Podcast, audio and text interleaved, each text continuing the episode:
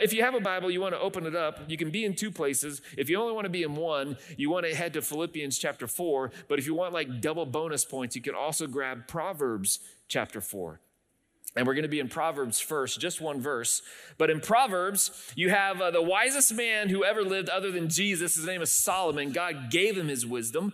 And uh, he wrote a book called Proverbs, Wise Sayings. And in Proverbs chapter 4, Solomon is writing to his children and really writing to his legacy, to the heritage that will come behind him. And he's giving them these instructions and he's saying, hey, listen, if you get anything in the world, this is Solomon speaking, who God said, What do you want? He could have asked for riches, he could have asked for fame, he could have asked for pleasure. He asked for wisdom. And then Solomon is now saying to his children, If you can get anything on the earth, get wisdom. Get it. Chew on it. Hold on to it. Don't let it depart from you. Live by it, and you'll find life. You'll find peace. You'll be in alignment with the kingdom of heaven. Oh, and if you get understanding, hold on to that too. Because if you hold on to that, you'll get life and understanding. And, and finally, he says instruction, wisdom, understanding, and instruction. Clutch onto them with all your might. Me, the wisest person to have ever lived, am giving you this counsel. Here's a tip, an insider trick for free wisdom, understanding, instruction. Hold on to them with your very life, and you'll have life. And then he makes this statement Proverbs chapter 4, verse 23. He says, Now that I've said how important these things are, let me say one more thing. And he uses these words above all else. No matter what I've just said, those are important, very important. They're the, the keys to life wisdom, understanding, instruction. But even more important than wisdom, understanding, and instruction are these words in Proverbs 4:23 above all else, guard your heart for everything you do flows from it. Today's message is entitled Guarding Your Heart. Guard, everyone say, guarding. Your, heart. your heart. Yeah. We, we've all learned this lesson in the natural, maybe the hard way, from our digestive systems. I mean, I, I'm not trying to be gross, I'm just trying to make a parallel that whatever you ingest, is what flows out of you. So if you eat spicy food, everyone looks down, no one wants to talk about this. You need extra Charmin, right? If you eat too much junk food in one day, you lay in bed wondering, is this going to come out of me? I mean, maybe that hasn't happened for you in a long time, but at some point in your life, you just ate so terribly, it, you ingested so much junk that it just needed to escape. And escape it did no fun. It's a painful and pleasant truth, but it's merely a physical reminder of what's also happening in the spirit. When it comes to your heart, the wellspring of life, Proverbs tells us it can't come out of you if it's not already in you. So if you walk into a desperate situation and are hoping for something incredible to come out of you, it's not coming out of you unless it's already in you. Because what's in the heart is what flows out of your life your words, your thoughts, your actions, the way you behave. It's got to be in there first. So if confidence isn't in you, confidence isn't coming out of you. If there's no peace in you when you walk into a turbulent situation, don't expect peace to come out of you.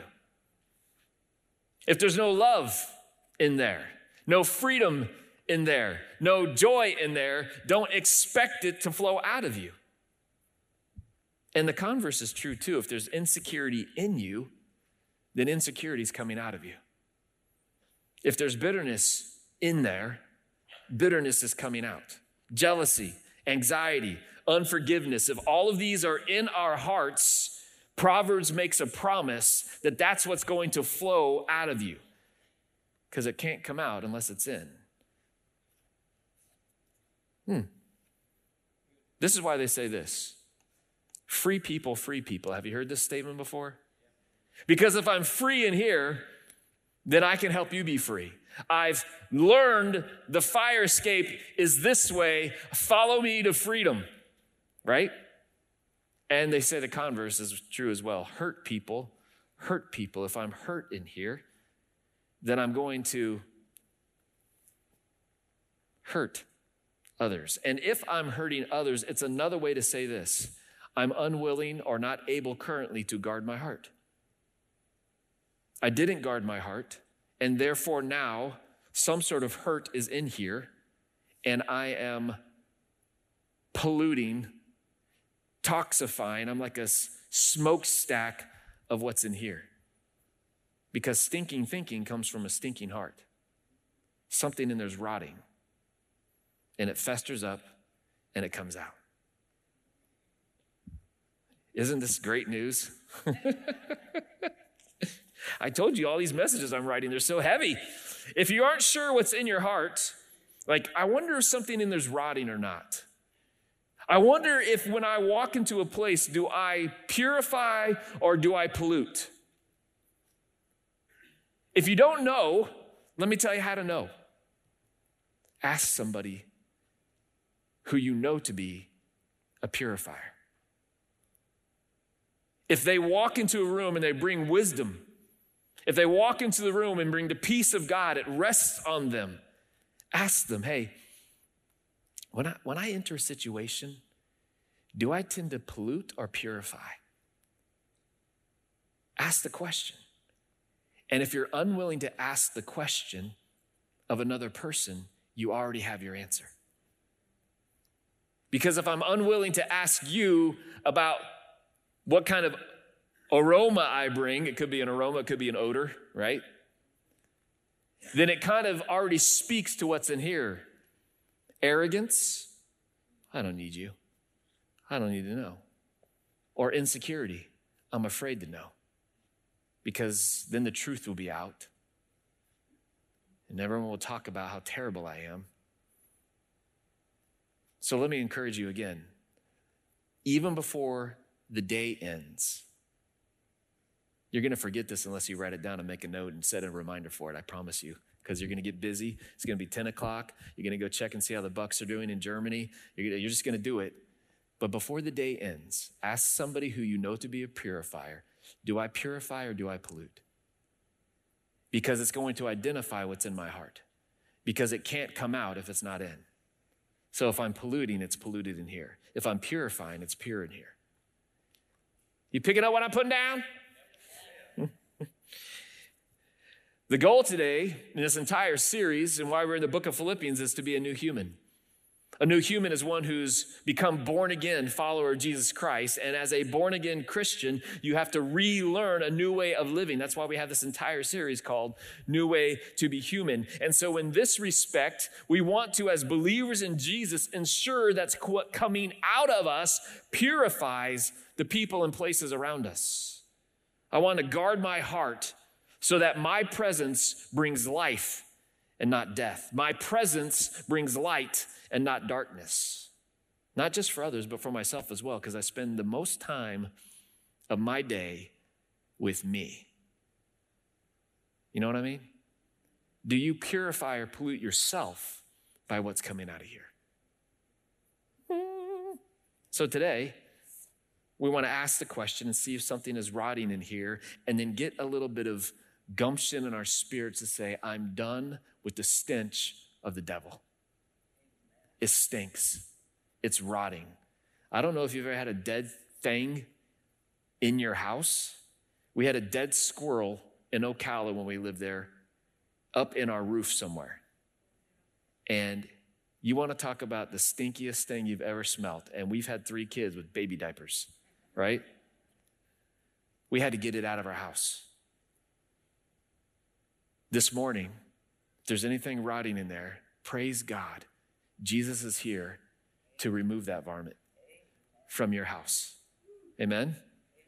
That's the goal. The problem when we have junk in our, our hearts is that we didn't guard it to begin with. We just let any old thing kind of creep in there. And that's why Solomon says to his children the wisest thing you can do is guard your heart so not just any old thing can creep in there.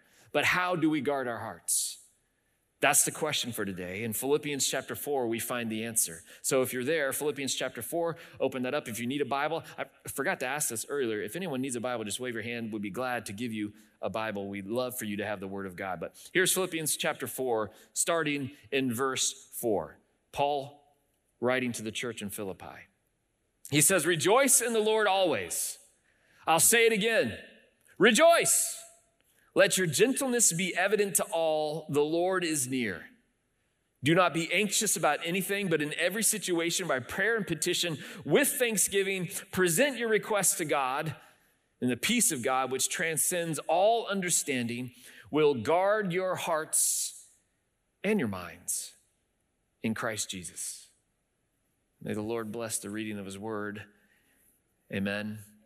Amen. Now, there's a multitude like we could preach Philippians chapter 4 for months on end.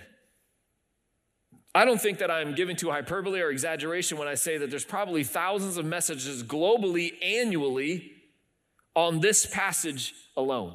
Specifically, verses six and seven, which you may have also used in your life as a mantra like, oh my goodness, I'm going through this terrible thing. Let me remember Philippians chapter 4, verses 6 and 7. By prayer and petition with thanksgiving in my heart, present my request to God, and then this peace is going to come. So I need to apply this prescription by prayer and petition with thanksgiving, meaning I need to have grateful prayer, and then I'll have peace. And this isn't really the point of today's message, but what is grateful prayer? Grateful prayer isn't thanking God that you have a house, thanking God that you have dogs thanking God that you don't have cats, right? I'm sorry, cat lovers, I apologize. I apologize. Wretched things. Just kidding. No, I'm not. Yes, I am. Don't give me a cat. No, I heard that. We're all allergic. Um, to be grateful in prayer means, God, thank you for this that I'm walking through. Thank you for this that I'm learning. Thank you for the bully who's teaching me how to persevere. Thank you for the bully who's teaching me that you are my protector. Thank you for the bully who's teaching me that I need to pray for my enemies. By the way, Jesus lived his entire life with bullies. They were the church people, by the way. So, this prayer with gratitude thing leads to the guarding of our hearts. We've tied the guarding of our hearts continually because of Philippians chapter 4, verse 6 and 7 to the prayer with gratitude part. If I will ask God and be grateful, then I'm going to find my heart guarded like a fortress against the devil's schemes. But what if we're not reading the entirety of the scripture and forgetting part one and part two of a three part prescription. Part three is the famous part with prayer and petition, with thanksgiving in my heart, present my request to God, and He's going to give me peace. But this whole letter was written together. What about verse four and verse five? Could it be that peace comes not only from grateful prayer, but also a person who learns to rejoice and be gentle? Could it be? All three rejoicing, gentleness, grateful prayer.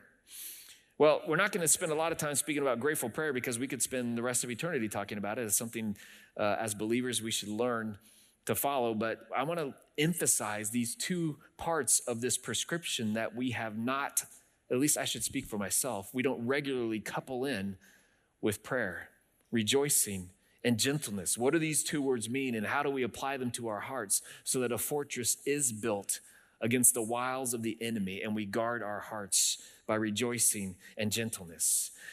Two thoughts on two words. New humans are expressively glad that God is their master.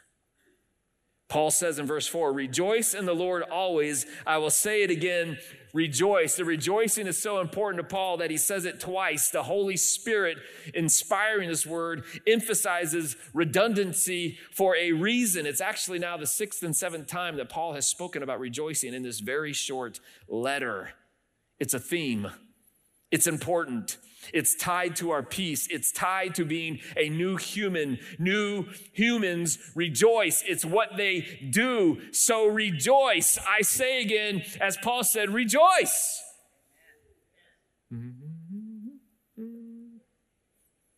Rejoice is an expression of gladness based on experiencing God's grace. Rejoicing is not a feeling.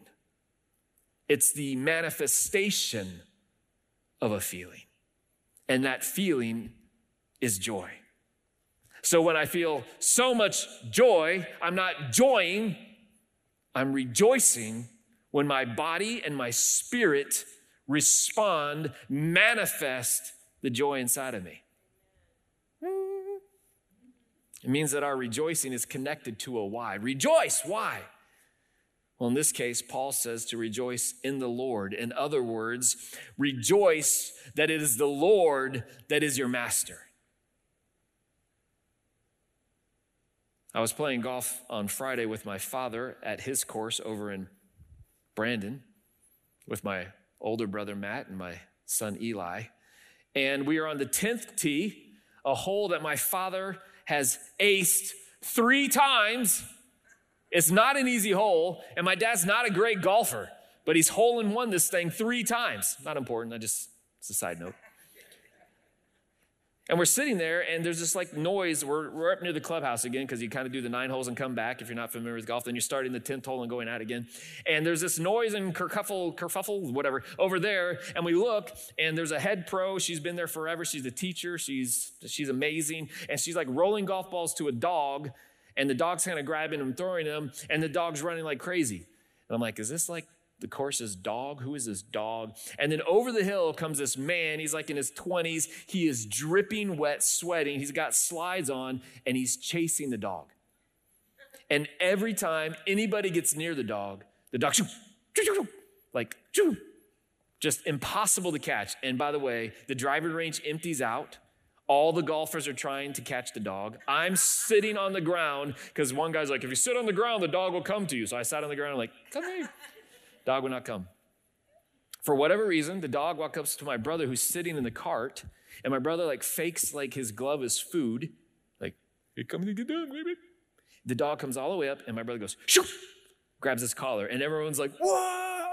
I mean, it's kind of one of those things you had to be there because we were chasing this dog for like five minutes, the guy's sweating, whatever. So here's the point of the story. My dog, my dog, my brother, dog, hands the dog to the master, and immediately that dog lays on the ground and puts its feet up like I'm a dead dog. Right?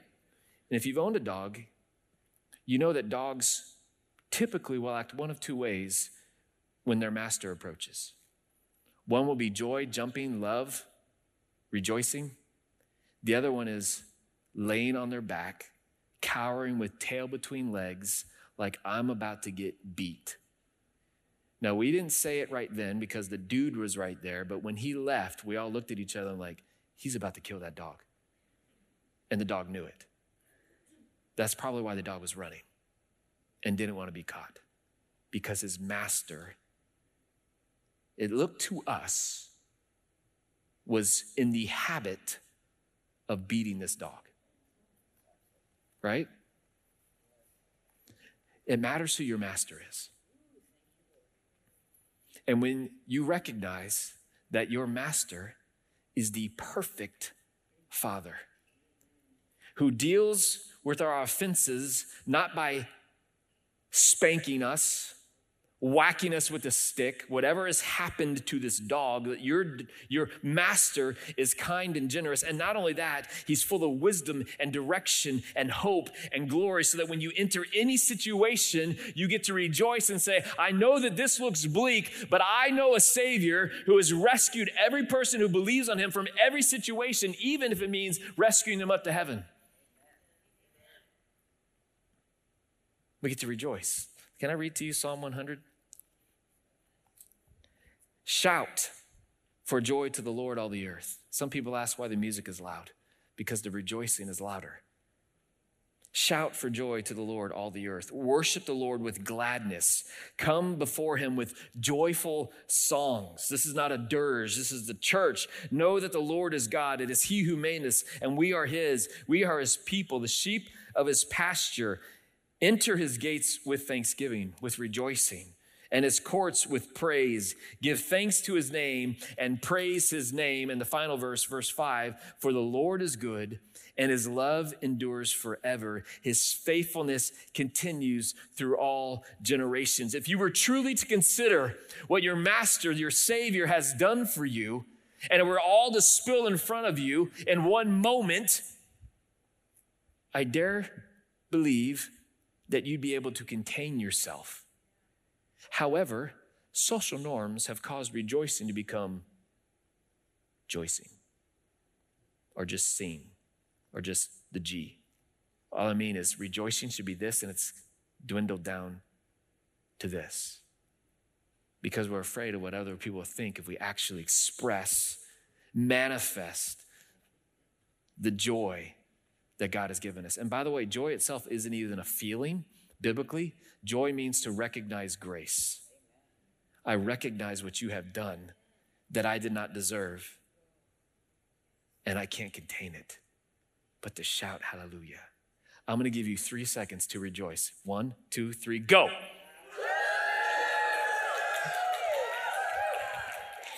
So you're getting there. I'll give you a D plus on that one. I'm kidding, that was like a D. Here's the second thing new humans know that gentleness is actually graciousness which is actually godliness. If you want to look and smell and purify the air like God does, if you want to guard your heart, be gracious, be gentle. Paul says, Let your gentleness be evident to all. And the word all there is specific, meaning it's not just be gracious to church people, it means all people in all places at all times, including the jerkwad who cuts you off on I 4, including your coworker whose breath stinks and they talk too close. Nobody wants to admit it. If you don't admit it, it's probably you. I got an email uh, couple weeks ago that said to me, You once, this is, I'm, I'm uh, summarizing, what's the word? Paraphrasing, thank you. Uh, the email said, You once showed a picture of a hole that you punched in the wall one day because you lost control of your marbles. Was anybody here the day I showed that picture? Yeah. Uh, this was a season where we had a major health issue in our family. And I was in major sin because I was breaking one of the Ten Commandments. I was not practicing the Sabbath. And because I was breaking one of the Ten Commandments every single week, and because this major stress was in our house, I could not control myself. I was out of control. I lost my marbles. And one day, in a fit of terror, it's one of those places where you're like, I don't know what to do because I can't fix it. I wailed on the wall. And because I'm huge, I went right through the wall. And there was a hole. Back to the story uh, you show the picture. Now, my husband uses that as an excuse every time he gets angry. Well, Pastor Tim got angry and he punched a hole in the wall. No one's perfect, so I can scream and holler. I can punch the wall and I pray he's not punching people. So I become this man's excuse for losing his marbles. Isn't that great? So follow me here.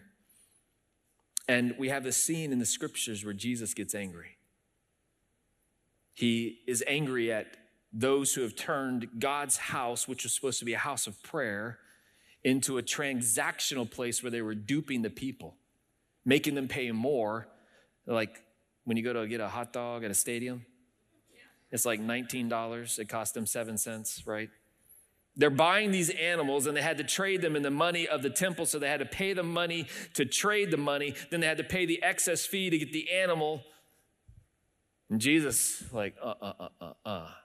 And he starts flipping the tables of those selling the animals and those exchanging the money.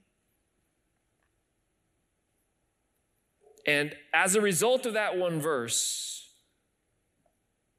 it gives power to many in the church to act edgy, rebellious, even confrontational in the name of Jesus. Westboro Baptist Church, have you heard of this group? They actually came and picketed, protested right outside Celebration High School. Mm-hmm. Fags burn in hell in the name of Jesus. Jesus got angry in the temple, we're allowed to get angry. We're allowed to be, right? Isn't it funny how Jesus spent 99.9% of his life being the most meek person to ever walk the earth, the most gentle person who ever lived? But we cling to this one moment where Jesus is angry, and it gives us a right to be civilly disobedient. We've said this before you can be civilly disobedient and still be meek. We have these talking heads all over social media who now represent Christ and there's so much vitriol and name calling and anger that comes out of them. I almost think Jesus turns his face like, that's not me. I think they're fighting for the right things, by the way, but they may be fighting in the wrong manner because Jesus says, let your gentleness be known to all in the church and outside of the church. Jesus was betrayed by Judas with a kiss. And he could have punched him right in the smacker. I'm assuming Jesus was very angry. Like if he put on the go go God arm, bam! But he let him kiss him. Peter chopped off the ear of a dude while they were arresting Jesus. And Jesus said, Hold up, Peter, we're not doing that. We're not going to war in that way. Don't you know I could have called 10,000 angels and wiped everybody out? Peter goes on and denies him. Later, Jesus gently restores him. Could have said, Peter, the moment I needed you most, you denied me once, twice, three times, and the third time you called down curses. Could have shamed him, could have called him names. And then they took him in to the inner court. They stripped him of his clothes. They took a cat of nine tails and whipped him with the lashes 39 times plus one. Shredded his back, put his clothes back on him, put a crown of thorns on his head, and whacked it onto his head so that he was pierced and bleeding down into his eyes and face. And then, with his shredded back and his bleeding face, they placed this crossbeam whose weight must have been, I don't even know, 40, 50 pounds? I have no idea. On his mutilated back. So that he could walk uphill the Via Dolorosa, the way to Golgotha. And there they laid him down, basically wearing nothing but underwear Think about that for a minute. Humiliating. They pierced his hands and his feet and then raised him up as a common criminal to be crucified. The King of Kings looks down and he says to his father, Father, destroy every single one of them, smite them, wipe them from the face of the planet for they have executed your son. If you're unfamiliar with the story, I'm totally lying right now. Hanging from that place, Jesus says the most gentle, gracious words, gracious meaning full of grace. He says, Father, forgive them. They don't know what they're doing. He had every right to be angry. He was angry in the temple at the church people but to the people who are crucifying him, he was full of grace, gentle, loving, kind, while they were killing him. How about that? Few weeks ago, I shared that um, during the COVID season, a couple had come to me and told me that I was an insufficient leader. They left the church. It, it crushed me in spirit. If you weren't here, go back and watch. If you were here, you remember, remember me talking about this? Yes? That same day, I got a text from a guy in church who said, Hey, I don't know who these people are. And I don't, I don't know exactly what happened, but I want to stand in their place and ask you to forgive me for them. Like, that's weird. And then the Holy Spirit's like, pay attention. This guy isn't just randomly writing you. I've assigned him so that you could finish something, so that your heart can be guarded. Because right now it's still open. Because you haven't been gracious, you haven't been gentle. You've been holding these people in contempt in your heart. And so I'm just like driving down the road and decided to start forgiving these people. And, and listen, I know I'm the pastor, I know I've been to seminary, I have no clue how this works. All I can tell you is that it works. And as I forgave these people through this man, the peace of God enshrouded me in a, a way that I have not experienced in some time. And I could almost feel the gate of the guard of my heart closing. This wound that I've been open to letting the foxes run in my field and burn down my crops, now closing because I decided to be gentle, which means to be gracious, which means to forgive those who may not deserve to be forgiven, the chief of who is me. Because while I was still a sinner, Christ came and died for me. And on the cross, he said, Father, forgive Tim, for he knows not what he does. does. So this morning, I just want to ask you who do you need to be gracious to in your life? There's a chance that person's sitting right next to you. There's a greater chance that that person is in your pocket on your cell phone, and you need to take it out and say, Hey, I would love to get together and seek reconciliation and give forgiveness as a gift. So I'm just going to pause here a moment and allow you to let the Holy Spirit inspire you with a name. Who is that person that God's saying today, if you want the guard of your heart to be closed, for the devil to stop putting some stinking rotten stuff in here that will put stinking rotten thinking up here, then you need to forgive them. Doesn't mean that you enable them, but you forgive them. You can still have boundaries and forgive. But you need, and here's what forgiveness means I'm holding nothing against you any longer. You owe me nothing. There is no debt. I forgive you. Even if they don't receive it, you can still forgive them. Because forgiveness has more to do with you sometimes than it has to do with them. Father, we bless you. We thank you. We walk into this space, this tender place in our hearts where doors have been opened because of unforgiveness. And Lord, I'm just asking, Holy Spirit, would you just inspire a name, drop a name in every heart here? Somebody that we can extend your grace to. And the only way that we know to be gracious is because you were first gracious to us.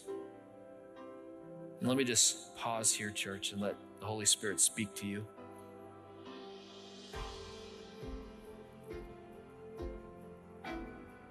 Who is that person? What is that name? What grudge, what bitterness have you been holding on to? Paul says, Be gentle, the Lord is near, meaning his kingdom is more important than your bitterness.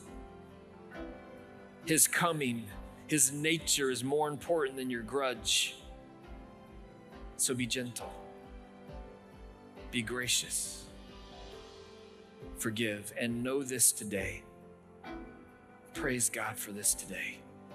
You are forgiven for what you did last night, for what you did this week, for the things you thought, the things you said, the things that came out of you that you didn't mean to come out of you. God says, I forgive you as far as the east is from the west.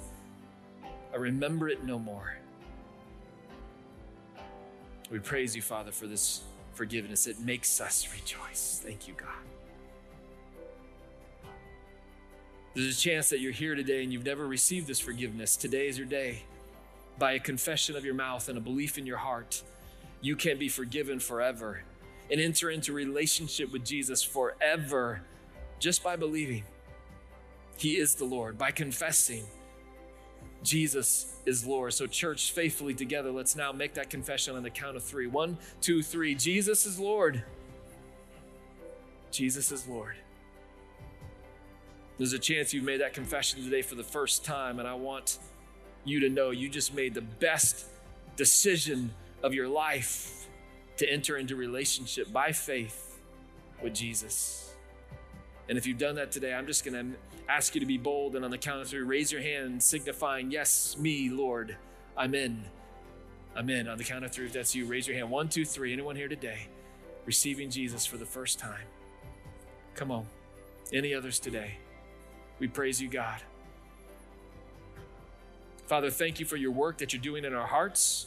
We know that it is strong, we know that it is bold to go and be gracious, but we believe, Lord, as we step out in faith and give forgiveness, you'll heal, you'll close the doors, you'll guard our hearts, and we will be a wellspring of life. In Jesus' name we pray. Let all God's people say, Amen. Amen. Hallelujah. Would you clap and receive joy in your hearts today? God bless you.